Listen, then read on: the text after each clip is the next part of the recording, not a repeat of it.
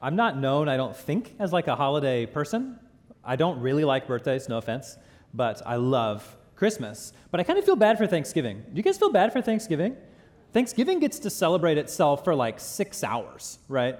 Like Wednesday, you kind of remember you need to thaw your turkey. Thursday morning, you eat your food, and then we're on our phones like, what's on my Christmas list? You know, what's coming next? Thanksgiving isn't even like it's like a blip, like a bump on the on the road. And so I'm really grateful, Danny, for you uh, sharing about the ministry that God has done, even in our church community, because I think the faithfulness of God deserves more than like six hours or six minutes of remembering what it is and only looking forward. God is so good to us all the time, you know, all the time.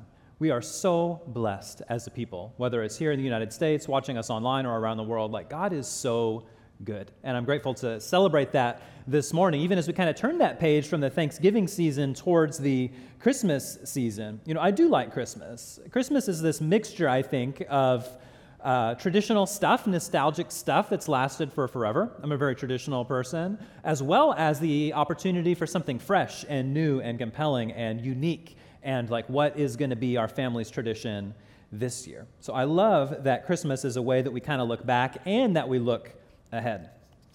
Today, traditionally in the church calendar, is the first Sunday of Advent. And Advent is that term that means something like remembrance or announcing of God's coming. And, it kind of works in these same two ways that I'm just talking about. Advent, on the one half, is a remembrance, a looking back, a thinking about the faithfulness of God. This is the first element of Advent is remembrance. And then the second is in anticipation, like a looking ahead to see what God is going to do in the future. The way the calendar falls, it feels like, man, is it really Advent? Is Christmas really coming? It's still November, but blink your eyes and it's going to be here. We have so much to anticipate, so much to look forward to, so much to remember, so much to celebrate. This is why I love the Christmas season.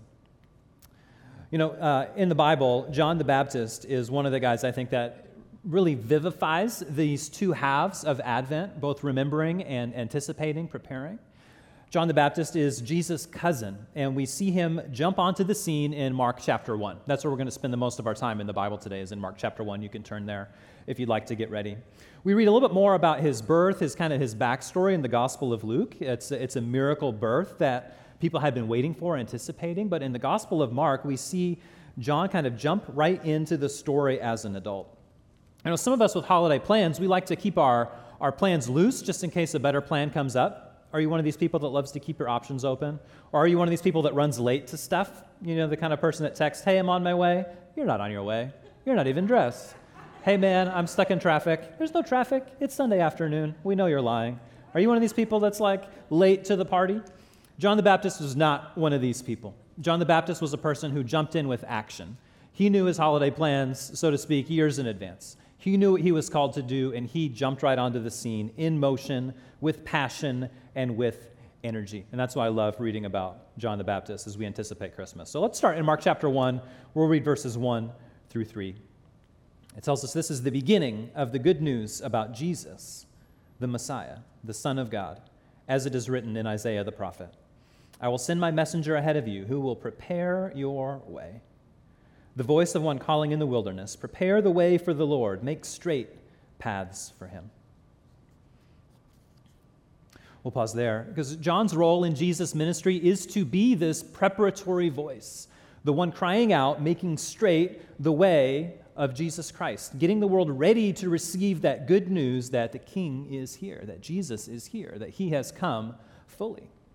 You know, John isn't the first one to begin this work. In fact, God has been speaking to his people for thousands of years, but John is the last one who gets to finish that work of preparing, who gets to see this thing that people have anticipated for so long come to fruition.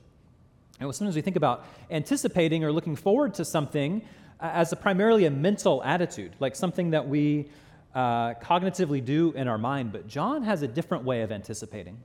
For John, this anticipation means preparation. It means something like energy or activity, or even you might think about elbow grease. There's work to do in John's mind. He's jumping in and doing something to prepare the way. This is a big difference, I think, between Christmas that I used to celebrate it as a kid in my mental attitudes, and now that I'm kind of a bit more of a grown up, Christmas is different, you know, because I used to anticipate Christmas as a child. I loved it because you just woke up on Christmas Day at what seemed like a very reasonable hour. You just woke up, and then you walked downstairs, and then this tree had like magically jumped out of your basement and into your house, and it was fully formed with ornaments, and there were presents under there. They just showed up. You know, they wrapped themselves somehow, it seemed. They were beautiful with labels. Somehow it was all the stuff that was on your list your favorite Christmas foods had like apparated into the oven and you could like smell them baking and cooking. It was amazing, right? This is uh, Christmas as a kid. You just anticipate, you show up, and boom, there it is. Now, come to find out, as a grown up, that's not actually how it is. Did you know this? Your Christmas tree does not jump fully formed from the basement. Your Christmas tree, you got to find it. You got to go. You got to cut it down. You got to drag it through the woods. You got to saw off those branches. You got to get it into the stand. You got to make sure that it's level. It's like a lot of work, you know?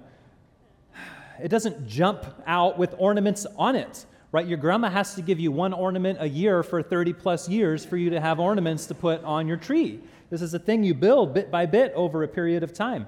Those presents, spoiler alert, there's no elves making those presents. You got to buy them.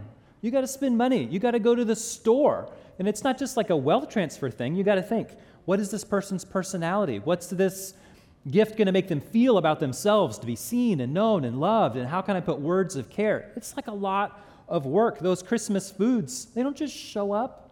You have to get your grandma to hand you the recipe for generations, and you've got to buy the groceries, and you've got to tend the, the dough. You guys bake Christmas bread? It takes a lot of, you got to look at the yeast, you got to cover it with the cloth. You got to wait for it to rise. There's work to do to get ready for Christmas as a grown up, isn't there?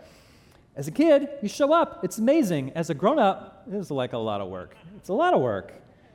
It's a lot of work. But so often we approach this Christmas season, this preparing for the gospel in our lives, as if we are a kid at Christmas. And on the one hand, that's a good thing because we show up and God blesses us so richly. He's such a good God to us. But on the other hand, we don't put in the work to prepare the way in our hearts to receive His good news. We act like a kid at Christmas that everything is just going to show up and be amazing. And then when we don't see God at Christmas time, we wonder, God, how come you didn't show up like I wanted? But we didn't put in the work to prepare the way in our own hearts or in our own community to receive the good news of Jesus Christ. We expected it to jump fully formed, and when it doesn't, we wonder, where are you, God? but we didn't anticipate with preparation.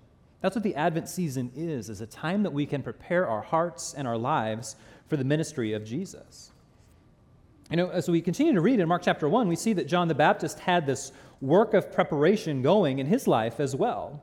It tells us in verses 4 through 6 what he spent his time doing as he prepared the way for Jesus, both in his own life and in that of his community. I'm going to read it for you, and then I'm going to point out four things, because it tells us this in, in verse 4. So John the Baptist appeared in the wilderness, preaching a baptism of repentance for the forgiveness of sins. The whole Judean countryside and all the people of Jerusalem went out to him, and confessing their sins, they were baptized by him in the Jordan River. John wore clothing made of camel's hair, with a leather belt around his waist, and he ate locusts and wild honey. All right, so this is the work that John is doing to prepare the way for the good news of the gospel of Jesus Christ. Now, I want to point out kind of four things I see here. Number one, we see in John's preparation that he spent time in the desert. I see this here in verse 4. As I read from the NIV, it says that he appeared in the wilderness.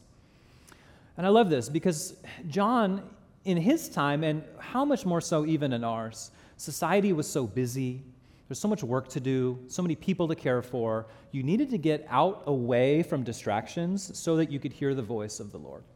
You know, we see this consistently in the record of Scripture. People like Moses or, or Abraham or Hagar by the well, or later the Apostle Paul, and even we see our Lord and Savior Jesus Christ sent out into the desert to get those distractions out of their life so they could hear from God face to face. So, John's work here, in part, was gathering God's people away from distractions into a wilderness area where they could hear the voice of the Lord for themselves.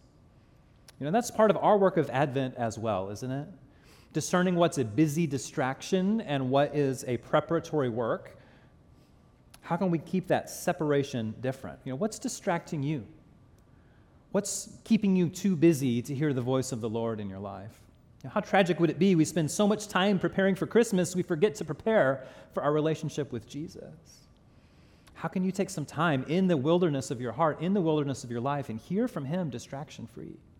I think He wants to speak to you. How can you get a little desert time this Christmas season? You know, the second thing I see here that John's doing to prepare the way for the Lord is uh, the ministry of the confession of sins. I see that here in verse 5, because I think John knew that a real encounter with God, a real encounter with Jesus, that has to be truth told.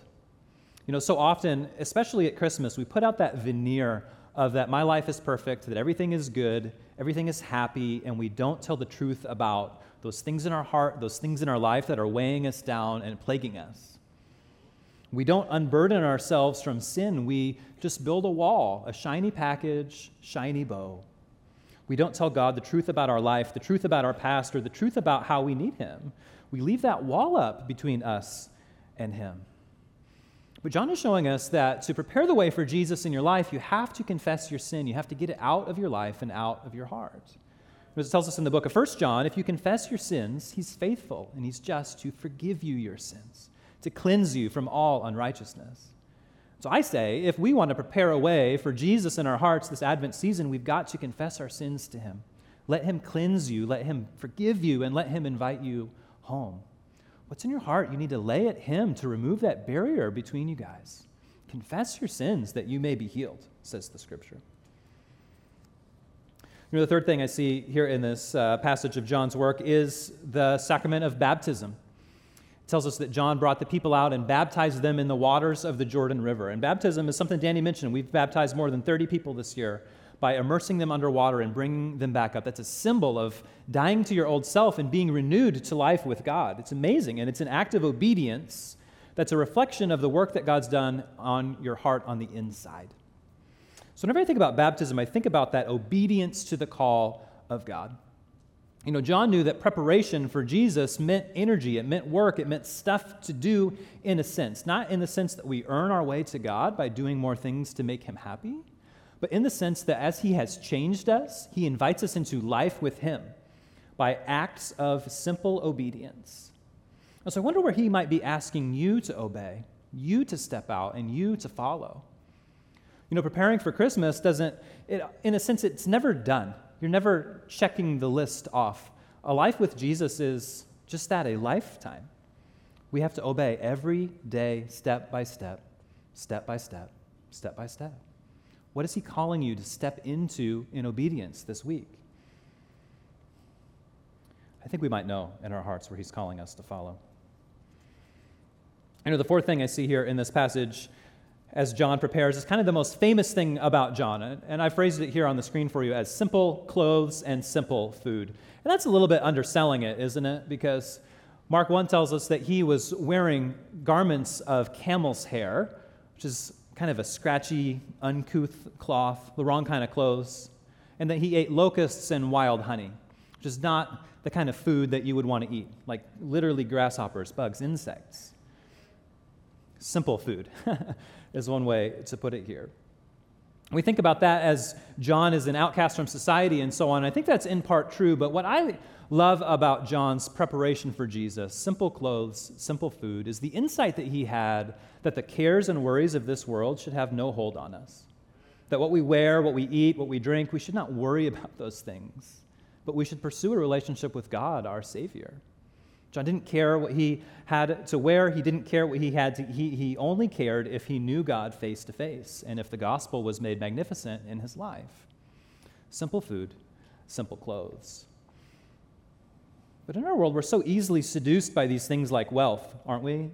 Like gifts, by stuff, by the tangible material things that plague our world. And God knows we need those things for sure.